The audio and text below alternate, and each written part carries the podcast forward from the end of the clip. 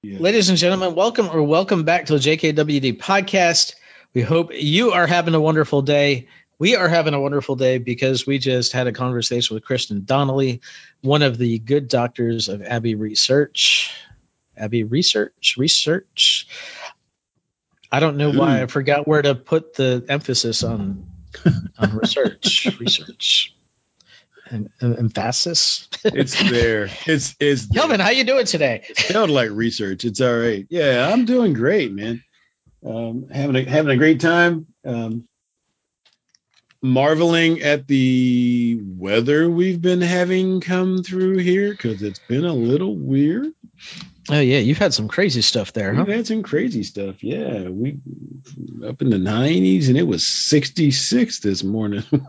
yeah, it's kind of weird, but yeah, life's good. I'm I'm uh, healthy so far as I know, and um, enjoying enjoying life. well, we haven't had either of those two temperatures lately. we've we've been steadily between like you know low of 73, high of 88, and that's it. Just Oh, like it's good for all that running. right in there. Well, I got to tell you, you the first year I did the the half marathon here, uh, they turned the marathon around when it got up to 73. So if, if that shows you what good running weather is, um, Wow. yeah, they said that it's too hot, and and they actually wound up had that. Hello words. They wound up having two people die actually that day. Um, they were both half marathoners though, um, Mhm. and uh, it, they just they they weren't prepared. I guess one one of them actually had had passed it home. Uh, a few hours sorry. after the race, he passed it home a few hours after the race. Mhm. Um, so yeah, uh, also goes to training, right? Yeah. Anyway, uh, we are brought to you today by Vitamin K Daily. Get your daily dose of positive from the Prince of Positive himself, Kelvin P. Ringgold Sr.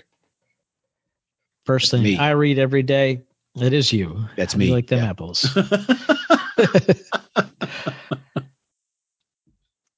Who showed up with a different virtual background today than than he's been rocking? oh, yeah, I did. Yeah, uh, bit more of a, a bit more of my kind of view.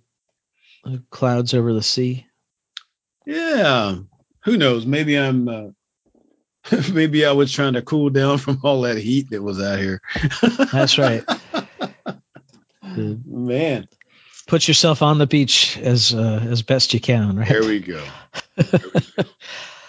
On a rock. So vitamin K daily is the first thing I read every day. Shows up at 3:30 a.m., which is before I wake up.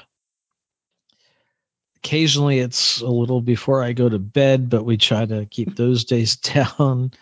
Uh, it's been a while actually since it's beaten me uh, since I got in it before I went to bed. That's Mhm. how I knew I was up too late, but uh, I've I've managed to I remember those stories. yeah. It shows up at 3:30 every morning. That's Eastern time.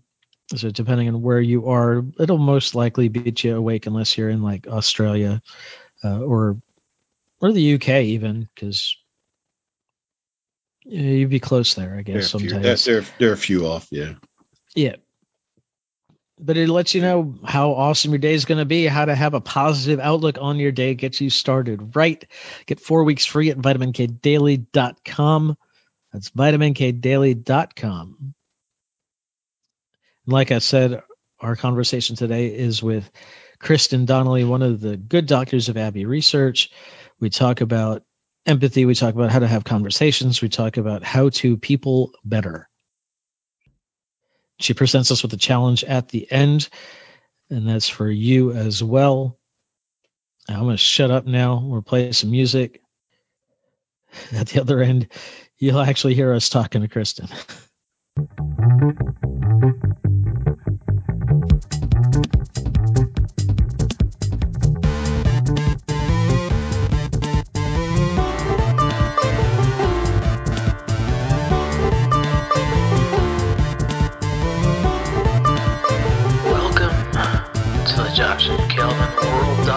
Podcast, where we talk about better humanhood and teach you how to dominate your world. You ready? Here we go.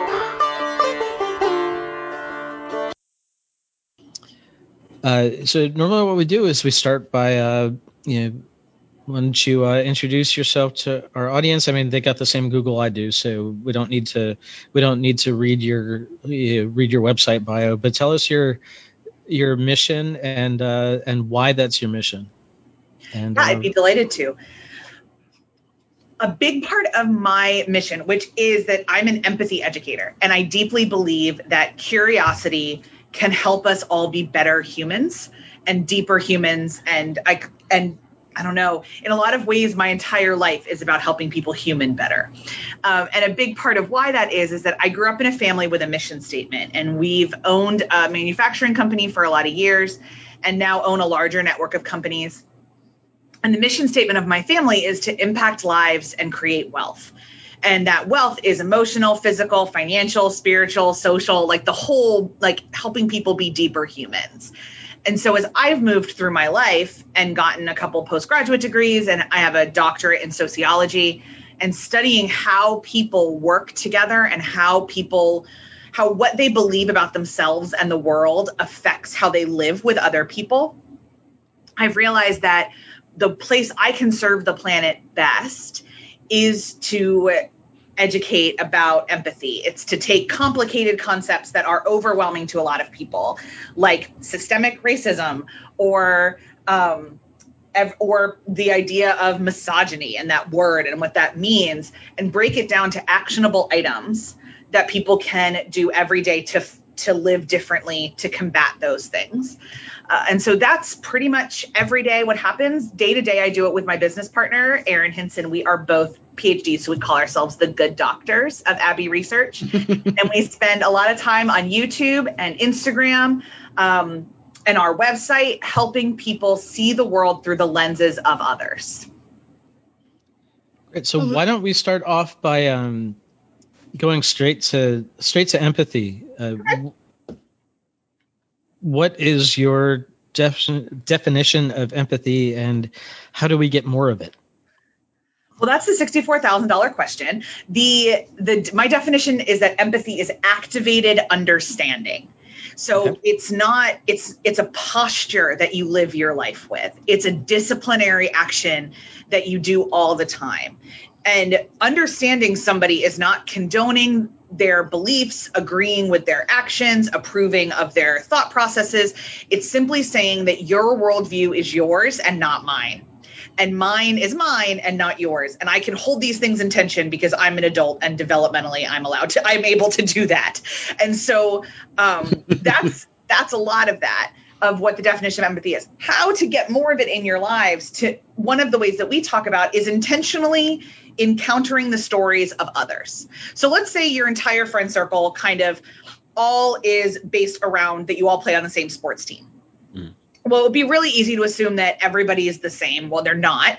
So you could get to know people on a on a deeper level. But maybe you really want to know more about, you know, for instance, as we record this, there's they keep finding mass graves of indigenous children in canada and mm-hmm. maybe you're sitting in um, you know somewhere else in the world and you're like i really want to know more about these residential schools in canada and i don't know any indigenous canadians i don't know any canadians well the internet is a beautiful thing and there's lots and lots of ways to encounter stories there's podcasts, there's documentaries, there's TED Talks, there's books.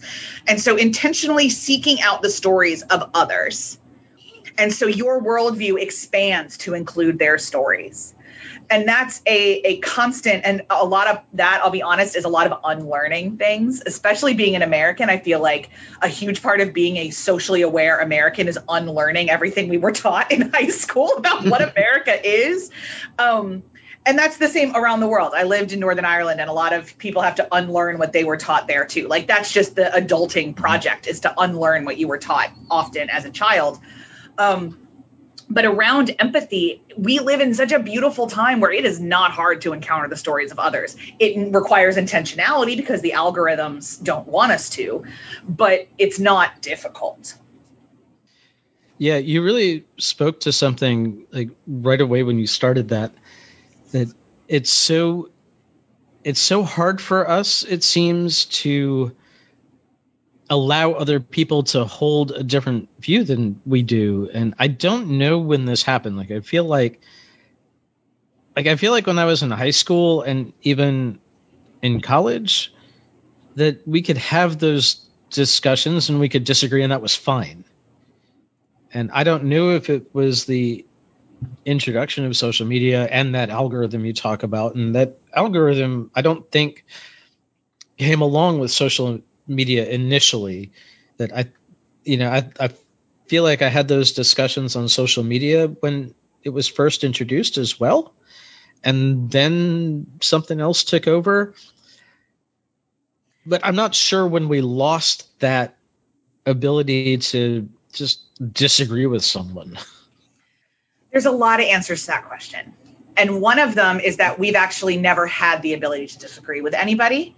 We just tended to be in circles where you weren't pushing against some of the harder stuff. Um, and, or, so not, and that's not necessarily Mhm. potentially your experience, Josh, but that's kind of human experience. Mhm. Humans tend to, we have a very natural tendency to assume everybody agrees with us about how we see the world so you'll be in a group of people that you assume are very similar to you and you'll make jokes and the other person might not agree with you at all but they're going to laugh because they don't want to bring it up because humans are also conflict averse. So one answer is that we've actually never been good at, at having difficult conversations. The other answer is definitely the social media piece. I love social media. I'm on all of them except for tiktok. I think they're super fun. I've lived all over the world and this is the only way i can keep track of most of the people i love. Hmm. However, the algorithm makes money on anger. The algorithm makes money on divisions. This is especially true on Facebook and therefore now on Instagram because Facebook owns Instagram. And so the the the data that we see especially from around 2013 to 2017 in terms of advertising Mhm. is that it preys upon people's fears. On top of all of this, there's been a lot of global and social and economic upheaval since especially since 2008 in the United States and in a lot of other western worlds. And when people are scared of anything even subconsciously, they'll double down on the things they think they're sure about. Mhm. The other thing and we just need to call it out is that we had a presidential campaign in 2015 that spent a lot of time telling a group of people that other people were to blame for all of their problems. And the rhetoric of of the rhetoric of Trump's campaign contributed to an inability, especially within the United States, to have conversations. Um, and it instead imbued many individuals on every single item and side and a belief that um, other people were to blame for the things they were stressed about. And that's never great. It is how you win elections but it's never great for social for social cohesion. We all have to understand that everybody nobody causes many of these problems except for the systems. So let's stop fighting each other and let's dismantle systems. Um, and then also you have to take responsibility for your own choices. And and that but but again how you win elections is to gather a group of middle class middle aged middle income voters paint a picture of a, of a reality that never actually existed but they think did and then point to a group of other people and say you can't have that because of them. Everybody does it on every like that's how you win elections. And so because we had very very contested elections while facebook was doing all of these algorithmic things and then we went then a couple years later i mean and we had brexit in the uk and we had bolsonaro's election and we had a lot of things kind of a lot of the world um, that people started to get angrier and angrier and angrier um, that it it is it is an very possible that even though we never really had the ability to begin with, we've also lost it more. and I think then the pandemic didn't help anything because you cannot have these conversations typing.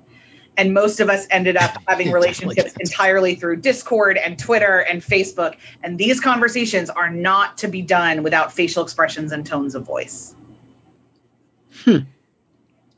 You uh, you sound a bit like a communicator.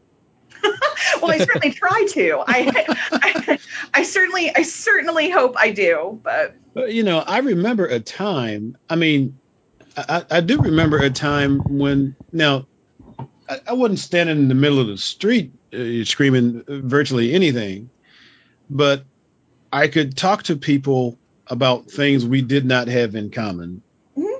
And and and have a conversation and still remain friends for the most part um unless they were really really crazy. But that i mean having it leave is one thing having to take a rocket ship off the planet is a whole yeah. different concept. It definitely yeah. I mean no uh, you can't I, i'm not trying to say it didn't accelerate in the last bunch oh yeah. and because yeah. I, I, mean like with the whole race relations thing i mean i've been black near as i can tell all my life. So it is tends to be how it works. Yeah yeah, so, yeah, it's like that. So and and and there's a lot of there's a lot of strife out there. There's a lot of problems that i've never you know that are headline news that i've never experienced personally right? And and I integrated the school system in in, in Maryland in 1966. Um, well, not personally, but you know, the, the, one you were part of that. You were you were among that generation. Yeah. yeah.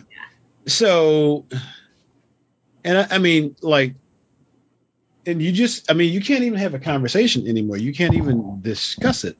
I'm fairly open-minded guy, but there's just people we don't have. I mean, I remember things that we used to laugh at. The social, you know, Saturday Night Live and a lot of the humor that used to come up over there, um, and, and several shows. There were shows that got great on actually the humor of the uh, the problems, right? And now we can't even say it.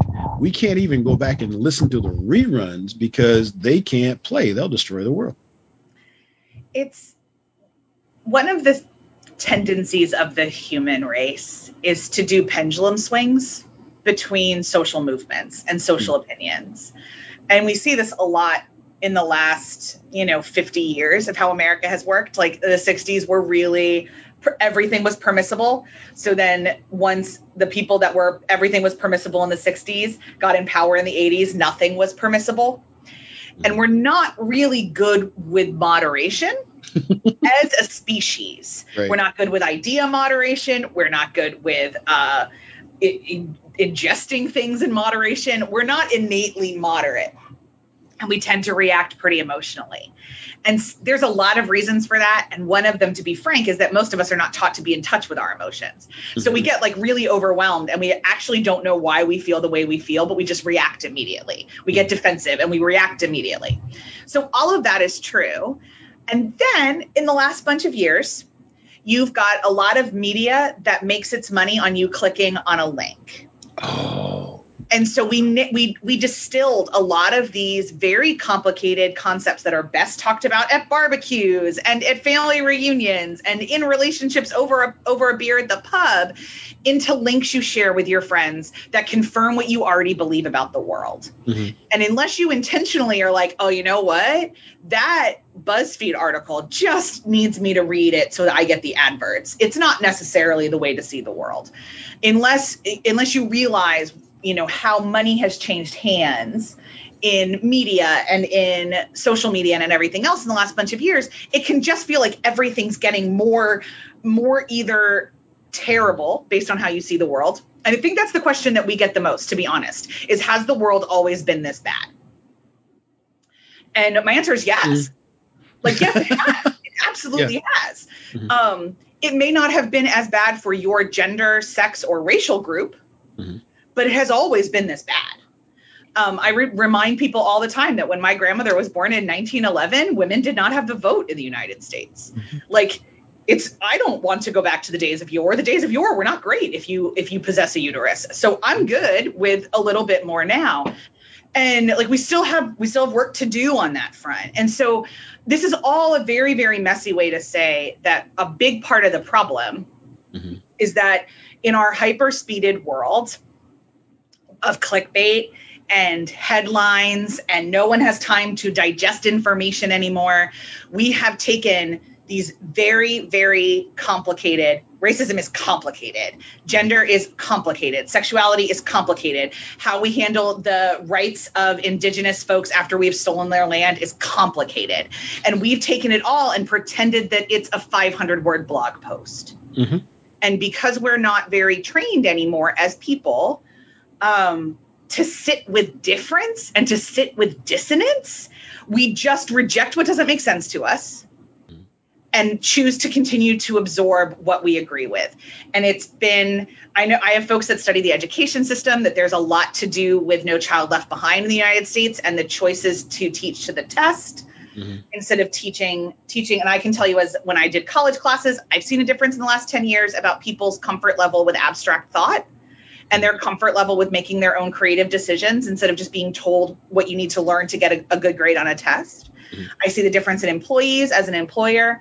So as we kind of as we kind of continue to quantify everyone's human experiences, we don't leave room for stories as much. So, a big part of my work is to reclaim stories and curiosity. So, there's a huge kerfuffle as we talk right now about critical race theory. And there's a lot of people I see on Twitter that are weighing in that I can tell have no idea what critical race theory is. They have absolutely no idea. I was, I was having that conversation with somebody yesterday, and they were talking about they were learning it, and I said, first of all, take away everything you've heard about it because that's yeah. not what it's talking about. Nope. That's not what it's saying. And it's not new. This is not nope. something they just came up no, with this, to say, yeah. you know, this yeah. is how we're going to destroy your world. This is just a, a, a um, an it's explanation an of what exists. Yeah. And I, I've, I've decided that if you can't give me a, di- a dictionary definition of critical race theory, if you can't tell me that it's an academic framework seeking to explain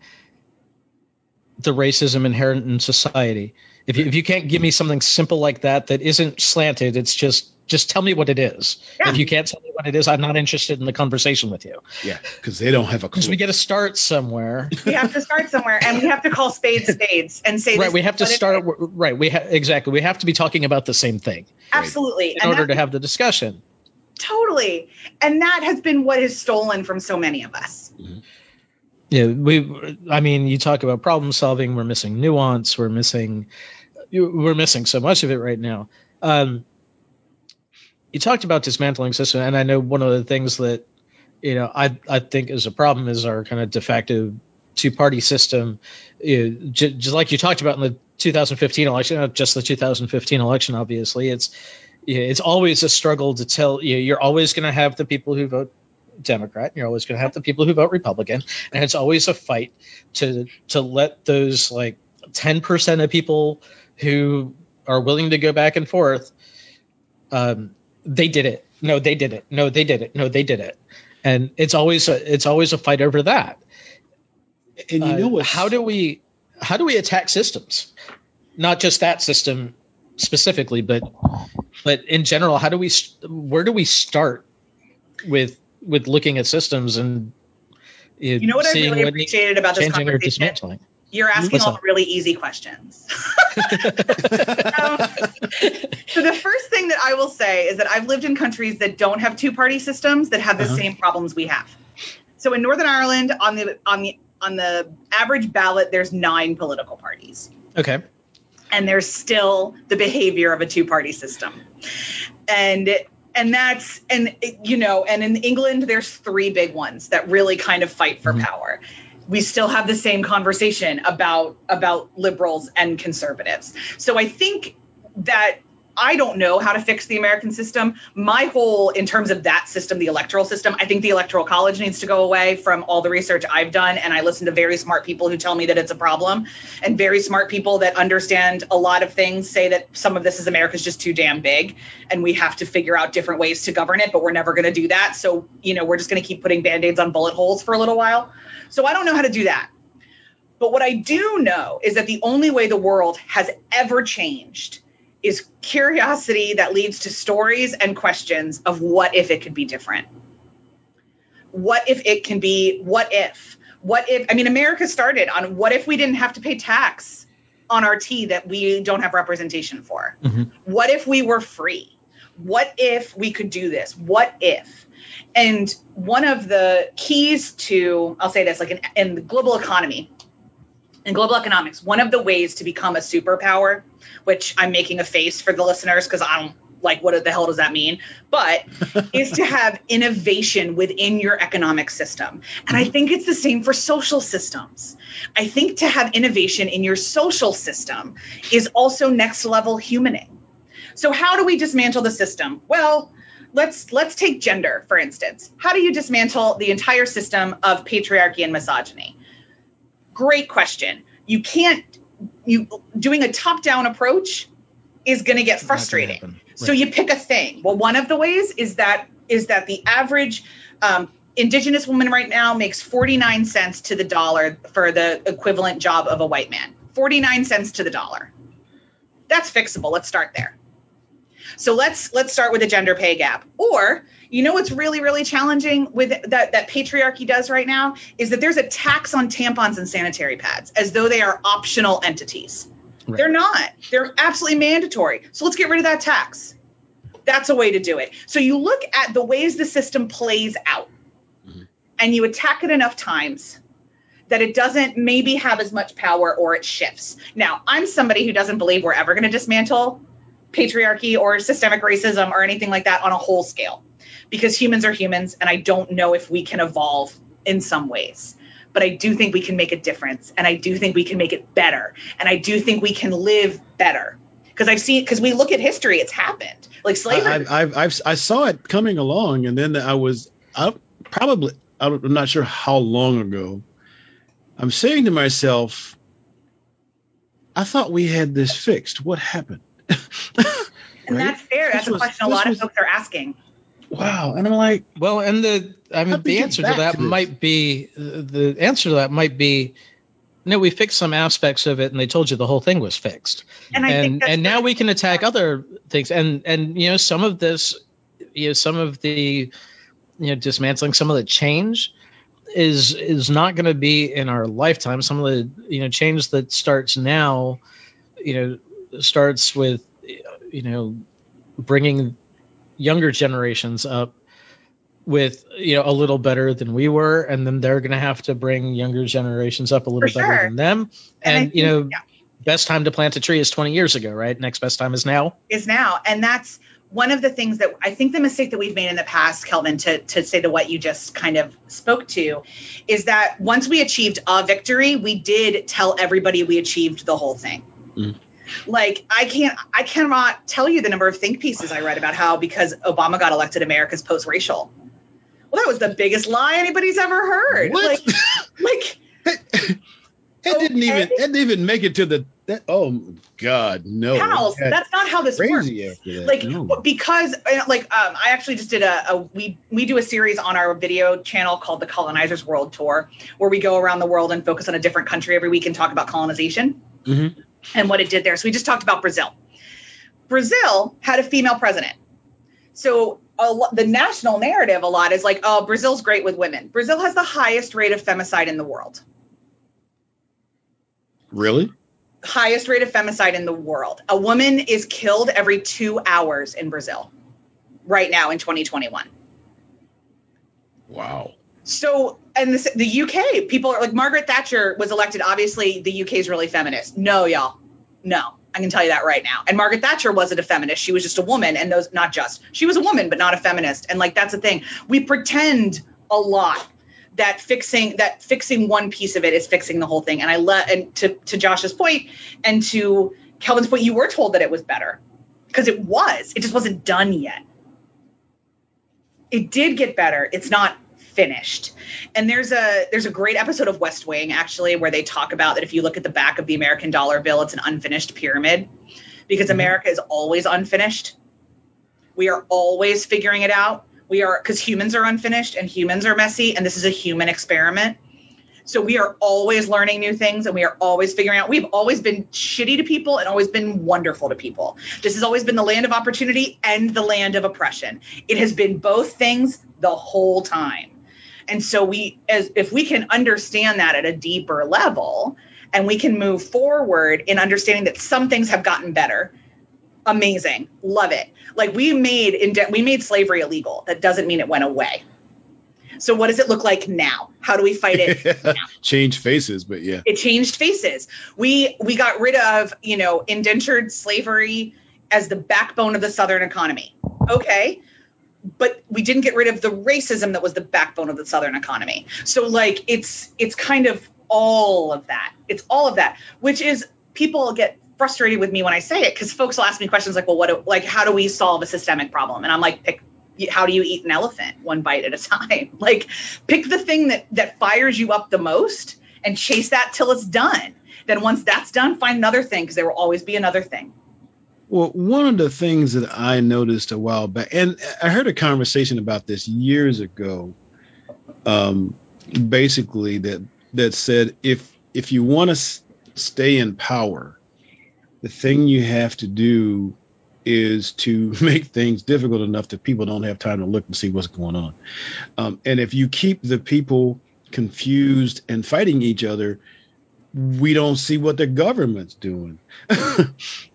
Yep. And and I thought it was, you know, at the time I heard it, I'm like, oh, that's just, uh, you know, that's just, you know, more more riot talk. But fact of the matter is, none of almost none of us have an opportunity to actually know what's going on in the world right now in the news because the new the news can't even tell us what's going on because each station is different. Josh works in the news. Sometimes he won't talk to me about stuff I want to talk about. Hard. But, I mean, I think you know- on an average day, I get news from 15 different countries that I have to seek out intentionally. And Well, I, I, read the news from England to find out what we're doing in the U.S. Really, you know, that's it's yeah and then i mean but at the same so here's the other thing here's one of the other pieces of how this keeps working is that we've per, we've perpetuated the myth of objectivity there is Oh. no such thing as objectivity no such thing it can't be numbers are not completely objective because who's ever telling you about them is telling you about them through their lens and their interpretation the constitution is not objective the bible is not objective your viewpoint on something is not objective. You are always bringing your worldviews, your experiences, who you are into every single conversation. Mhm. So when I was in academia, still, I, I was started doing my PhD, and I'm I grew up in the church. I'm a person of faith. I really wanted to study other people of faith, and to have to talk about congregational. Uh, community is something I was really interested in, and how words work within Protestant congregations fascinates me. I could talk about it forever. So I go to my supervisor who tells me that I can't do that PhD because I won't be objective. And I was like, but and, that he could because he's not a person of faith. I was like, no, you're bringing in your atheist baggage. Like everybody's got baggage. Like all. Right. So the best thing you do is so the first like there was seven pages of my PhD of me laying out everything I am. So here's my marital status and what and what baggage I'm bringing with that. Here's my faith system. Here's my body and my chronic illnesses. And here's everything you need to know about who is doing this study. So you can take it with all the grains of salt that you need. Wow. Yeah, you know, I tell people when they want to talk about liberal media, um, I tell people, well, look, media has no slant. Like newsprint doesn't care. It's just paper. It's the people who write the stories, And and the people who read them. seventy and seventy-eight percent of people who are reporters report that they have liberal leanings, and you, yeah, if you you you can't just force people to to go into the business, you know, to to even that out. And even if you did, would you read it? You know, would you would you read both sides? Because you're not reading both sides now. Yeah, And there's you- also not both sides. There's a million sides. Mhm. And Right. There's a lot and this, so that's the so some of this is the words we're using. Like yeah, that's true. It's we're we one of the things that we've retrained ourselves to do at Abbey Research is never actually say both sides, and some of that's our baggage from Northern Ireland because they talk a lot about two communities. There aren't two communities in Northern Ireland. There's at least fifty, but if you read every single news report, it'll tell you that in Northern Ireland the war is between Catholics and Protestants. Those the only Protestants, right. Communities. Well, that's not true. It's factually not true. It's it's subjectively not true. It's not true. And so we've been in in teaching that. We were both experts in Northern Ireland. Have been teaching it for many years after living there as well. Um, we've really seen that in America as well. And so someone will be like, well, on both sides of this issue, and we'll pipe up and be like, you mean all the sides of this issue? Or you mean some of the sides of this issue? Or some of the facets of this issue? And they'll get pissy with us. And it's like, but it changes how you think about it. It's true. It changes, like, it's an issue is not a coin, it's like a Dungeons and Dragon die. Like, there's a lot of sides there. Yeah, you know, I think about Israel when I think about this because Hmm, yeah. you, their parliamentary system is set up that if they don't know, they they have to reach some sort of consensus among multiple political parties. If they lose that consensus, they just vote the president out. Just happened. you know, you have a new election. Uh, you know, and you know, for a while it was happening, you know, like once a year. Yeah. Yeah, and you know, they wound up with the same two people going back and forth every six months. But Mm-hmm. um, and then Netanyahu spent you know another four years in there. Uh, but they just you coming up you, with this two sides, even if you have kind of nuances in the middle or or on the edges as well. If you're not forced into consensus, then there's no reason to ever give up your your belief or you No, and I mean, I'll say this too like, the average person needs to hear a new idea seven times before they adopt it. And they generally always have to hear it as a story. So the human brain processes information through stories. Even Mhm. numbers people will tell you that the numbers told them a story or the evidence told them a story. Like, so quantitative people still tell stories. And so you need to, this is why conversations are so important, is that stories are what change the world. And I sound really trite saying that. Potentially, I sound like a walking Hallmark card. That's other criticism I've got. But I've been I've been studying human history for a really long time, and I've I've got some fancy training. And what the fancy training teaches me is that it's not just it's not that we're seeking consensus to move forward. We're seeking consensus, and there's times we can't even seek consensus. That that's not the goal, but you always seek understanding. And then you can understand somebody and be like, mm, not going to do life with you. Now we draw a deep, deep boundary, and I say, okay, I'm done here. Because this, Right. my whole thing on empathy is not an endorsement to do life with toxic people. It's simply a continual endorsement to remind yourself that your way to be human is not the only one. Right, and I think empathy is an interesting. I, I don't know if we're reading some of the same stuff, but there's a very specific path in the brain that empathy takes. Mhm. Um, yeah, Elkhonon Goldberg's work, and you know Simon Baron Cohen's done a lot of work, and James Fallon's done a lot of work in that, and you know, they come up with the same stuff over and over that you can see it, and you can you can look at a brain scan and kind of predict how a person's going to react in a situation. But you know, handing me a brain scan and saying, "Well, you know, this is how Kristen's going to react to, you know, on this call, you know, based on her brain scan." Well, that's possible, but I don't get anything out of that until they tell me a story about you or I get to meet you and and have this Yeah. conversation, right? it's it's and the other thing too is that like I, I love all sorts of science i love evidence i love all of it and then there's this other piece of me that's like yeah but we don't really know what we're doing like we don't really like Right, all that stuff is All that- all that stuff is all- correct until it's not. all Yeah. that's amazing but our entire lives and our understandings of the world are written in pencil Yeah. We're, know, we're, we're it- like making it up as we go along. We're ma- we are like we the the the line in scripture that i love so much is we see through a glass darkly it's it's the, I personally like the mysteries of the universe because mm. if we had had it all figured out, and I look around at the human race right now, I'd be really terrified um, because we're not doing a great job.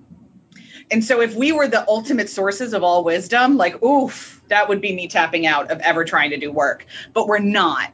The universe is older and wiser and bigger and wider and everything else. And it is mysterious. And as but it reveals itself in certain ways, doesn't it? That's what the other story of human history is as we learn more and understand more. So, like, yeah, the brain scans are great, and there's lots and lots and lots of confirmed data for sure. But then you're going to meet the one person that totally confounds the brain scans. Or like we're you know Right. like it doesn't it doesn't matter the person in front of me is what's going on and uh, yeah I'm a social worker and so I should say that too I, my training always is to know all of the context context is super important and then drill into the person in front of me and react in real time to what's happening Say that. Say that again. You can have- sounded good. oh well thank you you can have all the context in the world and context is really important you should understand somebody you should understand where they're coming from you should know the history of their people but at the end of the day what matters is drilling into who they are sitting in front of you loving the person in front of you at every moment the best that you know how being patient with them being kind being generous listening with your whole body and not just waiting for them to stop talking deeply embracing and respecting their innate humanness and dignity and worth as a human being. All that matters is the person sitting in front of you. What if they're a total jerk? Then you close the conversation politely and you move on. that wasn't it. That, that wasn't what I expected. it's it, I yeah, I mean I meet with total jerks every day. Yeah. And I meet with misogynistic jerks every day and I meet with racist jerks every day and that's and and ableist jerks and all of that like we all do. And you you understand still that they're a jerk but they're a human. And they're doing the best they can in this moment and maybe their emotional capacity is the range of a teaspoon and so my practice is just to kind of mentally bless them and ask the universe to expand their humanity. I, I have an uncle who is, um, he's got uh, Alzheimer's, he's got Alzheimer's or that's dementia. So anyway, right? Yeah, that's so hard. So, and he, um, and he will call me every once in a while and he's always got a story. Um, he's being mistreated, He's being abused. Um, they're trying to kill him. Um, all this other stuff. And a couple of weeks ago, he called me and he was telling me all this stuff. And he's like, "Well, you know, they're trying to do something because you've never seen me like this. Have you ever seen me like this before?" And I said, "Well, actually, yeah, I have." And he got crazy from there. He ended up saying some rude things to me and leaving. Um, And then I got another call from him last week, and he was so gentle and he just, you know, is everything okay? I mean, just kind of check. You sound like you're kind of busy. Can we do this? And then we had a little bit of conversation. He says, "Well, I just wanted to check in." And he says, "Oh, oh, and uh, and one more thing." And uh, I said, "What's that?" He said, uh, "God bless you." You know, I haven't heard that from him in years, mm-hmm. and it changed in the matter of a week. So it's like I cannot begin to understand what's going on in his head. Um, I can't validate all of it because because he's believing things that aren't true. Because uh, if if if they were trying to get rid of him like he said they were, they he'd be gone. Fair, yeah. You know, but but you know, trying to get that message true and I meet people who who aren't they don't have dementia, but they have the same type of problem with having a conversation. Hmm. And when you're trying to have that conversation with somebody who is, you know, reputedly sane with all their senses, it's it's a tougher sell. I mean, if somebody's got dementia, uh, I'm like, okay, well, you know, there's a there's a bona fide reason for that. There's a there's a physical, there's a medical reason for that. Um, if they're just a jerk, well, then you know we don't know. Maybe they have the same kind of this the same things, uh, uh, you know, physiologically in the memories and stuff. But it's it's a tough conversation, and there are people that I won't talk to we won't have conversations. And that's valid. Like and yeah, yeah to, just... to choose to not have a conversation with somebody or to choose to not be in a relationship with them is not saying that they're not like human or that or you're going against anything i just said not choosing to be in a conversation or a relationship with somebody is a self-preservation tactic and you are just as important as they are. So it's it's not i am not saying that everybody needs to hold hands and sing kumbaya and the world will the world will heal. But i am saying that most of us actually could get along better than we are right now if we did a little bit of work. And it's very telling to me that when i say these kind of things the first question everybody asks is like well what they go to the really extreme examples like, well, you're not going to ask people of color to be in relationship with the KKK. I was like, did you hear that come out of my mouth? Like, that's not what I said. What I said is that everybody is more complicated than I, than you give them credit for. That's a true statement. I, I, can send you to a YouTube video where I, I forgot the guy's name, but he talked about you know a black guy, and he talked he he was he was uh, in with the KKK. You know, they invited him to meetings as a guest. I mean, Well, yeah, I mean, I have a, Daryl Davis has yeah. Yeah, I mean, I have a friend who is uh, she's a woman of color, and um, she identifies uh, she calls herself a black woman, and the her across the street neighbor painted his entire house in a Confederate flag, and her her TED talk is about how she built a relationship with him. That is not something that I can tell other people to do. I would not assume. I would not. I would hope that people would not ask me to be in a relationship with people, for instance, who you know want me dead for some reason. Mhm. Um, so I'm not asking relationship understanding are very different things. Mhm. And there's a it's telling to me that we are almost a there's people, not you guys necessarily um or I haven't really heard this, but it from you, but I've heard this from other people, which is this immediate knee jerk pushback on what I'm saying and I can tell it's out of fear. Mhm. I can tell it's out of fear that they have to do more work or that they have to do these things or anything else. And the my answer to all of that is that the first step for this, the first step to knowing how to talk to your to your relative, the first step to any of this is to also be in good relationship with yourself. And to also like have compassionate conversations with yourself and understand that you are a person of dignity and worth and that you are kind and be kind and patient and loving with yourself. And if you can do that, it tends to bleed out into other people.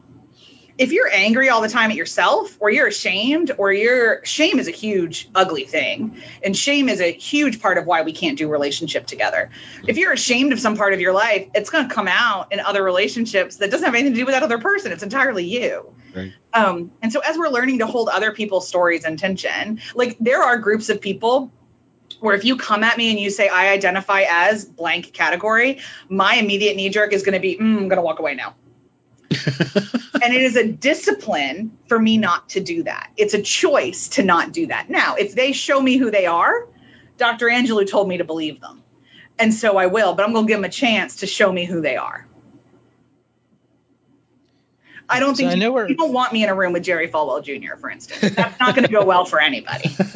So, like, but why? oh man, but he showed me who he is. So, um, you know that that's that's that. Sorry, Josh, I interrupted you. So yeah, well, I was going to say we're we're coming up on time here, but uh, I wanted uh, if you're willing to present Kelvin and I as as surrogates for our listeners, but them as well. But uh, you you've had this conversation with us, so um, you you can at least put a face, a couple of faces to it. Uh, I'd like you to present us with a with a challenge uh, toward toward uh, humaning better, as you put it.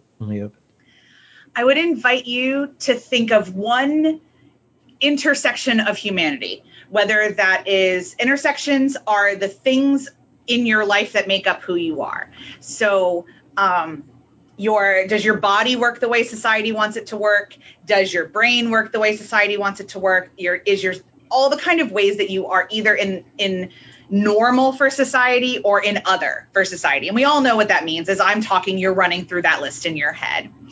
So, what I would encourage you to do is pick one intersection that you are in the center of normal on. So, let's Mhm. say you are somebody who is, you um, identify as the gender you were assigned at birth. Great. I'd encourage you to seek out stories of people who do not identify with the gender they were assigned at birth.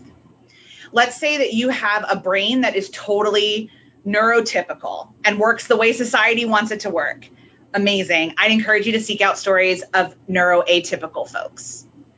Let's say you are a person who has always fit into an airplane seat. I would encourage you to find narratives of fat folks. And so pick one and do the whatever the opposite is for you. Um, chase that for a little bit.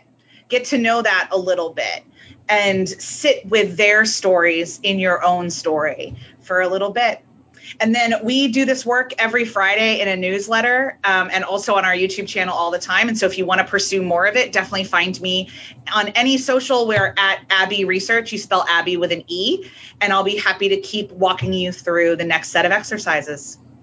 Great, and we'll be sure to have links to all the social in the show notes. Um, anything that you had hoped to talk about today that we didn't get to? No, honestly, the beauty of my work, I'll be really honest, is that I just show up in lovely spaces where I'm invited and see where the conversation goes. I'm just so honored to be here. I don't come in with any expectations. All right. Well, thank you so much for being here. And we hope you have a wonderful rest of your day. And we will shoot you an email when when this goes up. Amazing. Thank you so much, gentlemen. This has been a joy. All right. You're welcome. Thank you for us too. Coming. Okay. All the best. Bye. Bye-bye. Bye.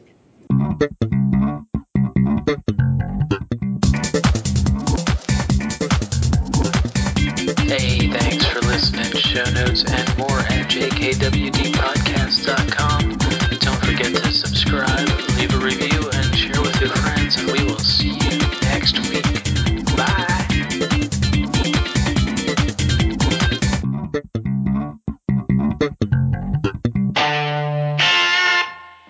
A Better Humanhood production.